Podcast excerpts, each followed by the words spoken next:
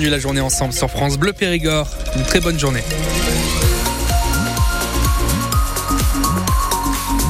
Et à midi, nous retrouvons Mathieu Bonnour pour euh, le journal. Et le soleil devrait normalement arriver cet après-midi, Anthony. Ah, exactement. Alors, quelques rayons de soleil, mais qui seront euh, très, euh, très, très timides. en attendant, c'est un ciel gris. Le soleil sera bien plus important demain après-midi. Alors, il faudra en profiter puisque ce sera de, de la pluie dès dimanche après-midi. Le calvaire des habitants du Périgord noir est bientôt terminé. Le pont qui relie euh, Gros-les-Jacques à Carsac-Kayak, fermé depuis avril, devrait bientôt rouvrir. C'est une affaire de semaine. Le chantier progresse à toute vitesse alors que des habitants sont parfois obligés de faire d'immenses détours de plus d'une heure pour traverser la rivière de la Dordogne. Le chantier entre dans sa dernière phase ce matin avec la pose du tablier, c'est-à-dire la route sur le pont. Emmanuel Clavry, vous êtes sur place, bonjour. Oui, bonjour Mathieu, bonjour à tous. Le nouveau pont n'a rien à voir avec l'ancien ouvrage qui était là. C'est exactement ça, de l'ancien pont suspendu euh, en béton des années 30. Il ne reste en fait que les culées, euh, ces parties euh, qui supportent l'ouvrage sur les deux rives de chaque côté, et les piles du pont dans la Dordogne.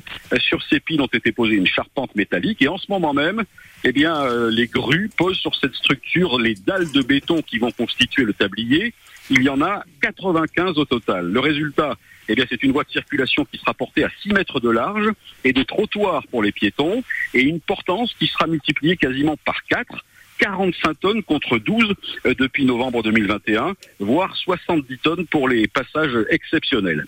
Enfin, la bonne nouvelle pour les habitants du secteur qui devaient faire euh, de grands détours depuis le 3 avril, 3 avril 2023, vous l'avez dit, c'est qu'on connaît la date d'ouverture de ce nouveau pont. Ce sera en principe à la mi-avril. Un coût total des travaux, 12 600 000 euros pour ce nouveau pont.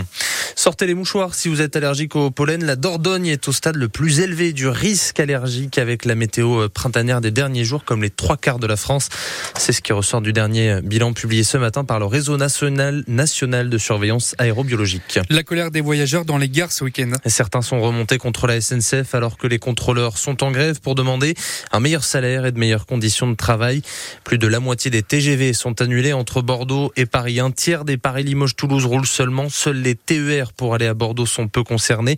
Forcément, parmi ceux qui doivent rentrer chez leurs parents, dans leur famille ou partir en vacances, il y en a pour qui ça ne passe pas. Nathalie a ses deux enfants qui ont posé un jour et bousculé leur programme. En colère, elle nous a appelé ce matin pour témoigner. Ils ont pris leur billet de train il y a environ bien trois semaines. Et en fait, vu que ben, la grève est venue entacher le voyage, ils ont été obligés de prendre un autre moyen de locomotion. Donc, ben, plus de blablacar, plus de bus, rien du tout. Donc, ils ont trouvé un vol Brive. Donc, il a fallu aller à Brive ce matin. Mon mari qui levait à 3 heures ce matin. Les emmener à Brive pour faire Brive-Paris et ça leur a coûté quand même plus de 400 euros. Alors la grève, moi je suis d'accord avec la grève des agriculteurs, je suis à 100% avec eux, mais alors, mais vraiment. Mais la SNCF, je m'en voilà. Mais je suis euh, outrée par cette hmm. France, euh, ça va pas du tout et euh, vraiment, alors les grèves, c'est bon quoi. La SNCF qui annonce rembourser entièrement les trajets supprimés et promet une réduction de 50% sur votre prochain billet si vous êtes concerné. Sans rien faire, vous allez juste recevoir un mail ou un SMS. Le parquet de Bergerac demande de la prison avec du sursis et des travaux d'intérêt général pour un cuisinier qui vendait de la drogue à Sarlat. Il a été présenté ce matin devant la justice après une garde à vue. Il a expliqué vendre de la drogue pour arrondir ses fins de mois alors que les gendarmes ont retrouvé trouvé chez lui 200 grammes d'herbe et de résine de cannabis. Un homme de 46 ans positif à la cocaïne a percuté la voiture d'une femme de 69 ans sur la départementale 5 à la sortie de Saint-Olé au niveau du lieu dit la Gravière. Ça s'est passé hier soir. La conductrice ralentissait pour tourner à gauche lorsque le chauffard lui est rentré dedans par derrière. En plus de la cocaïne, sa voiture n'avait pas d'assurance et pas de contrôle technique. Après la découverte euh, d'une fiole de radium à Ribérac, l'inquiétude est levée. Une famille a trouvé cet élément radioactif en nettoyant leur maison ce week-end. C'est ce qu'on vous révélait sur France Bleu Périgord ce matin. Après les examens, la famille va bien, il n'y a aucun danger pour eux. La, maison est par contre condamnée. Cette petite fiole de radium date sûrement de plus d'un siècle. Paul de Guibert, chef de l'autorité de sûreté nucléaire de Bordeaux, se montre rassurant sur la situation. C'est une petite fiole qui contient euh, de la poudre qui est un sel de radium. C'est un élément chimique radioactif qui donc au début du XXe siècle était utilisé notamment parce qu'il est luminescent, donc on peignait euh, les horloges des montres euh, pour les rendre euh, luminescentes.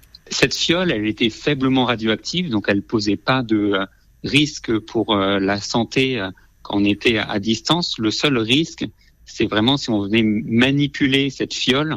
Donc la fiole, voilà, elle a été mise en sécurité dans un sac étanche mais l'atelier dans lequel était la fiole est, est en effet faiblement contaminé, ainsi que, différentes pièces de la maison.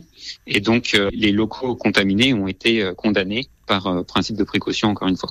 Pas d'inquiétude pour les voisins, il n'y a pas de risque radioactif selon la préfecture. Trélissac et Bergerac en lutte pour le maintien en National 2. Les deux clubs périgourdins jouent ce soir pour la 16e journée de championnat. Trélissac se déplace chez le leader, les Herbiers, coup d'envoi à 19h. Et Bergerac reçoit Orléans. Le match doit commencer à 19h30. Et puis ce vendredi 16 février, c'est la journée d'un bien triste anniversaire. On commémore le massacre de Pont-l'Avéra à la limite entre la Dordogne et la Corrèze. Le 16 février 1944, trois divisions allemandes ont exécuté 34 jeunes opposés au service du travail obligatoire en Allemagne. La cérémonie se déroulera à 15h à Besnac au Moulin de la Résistance.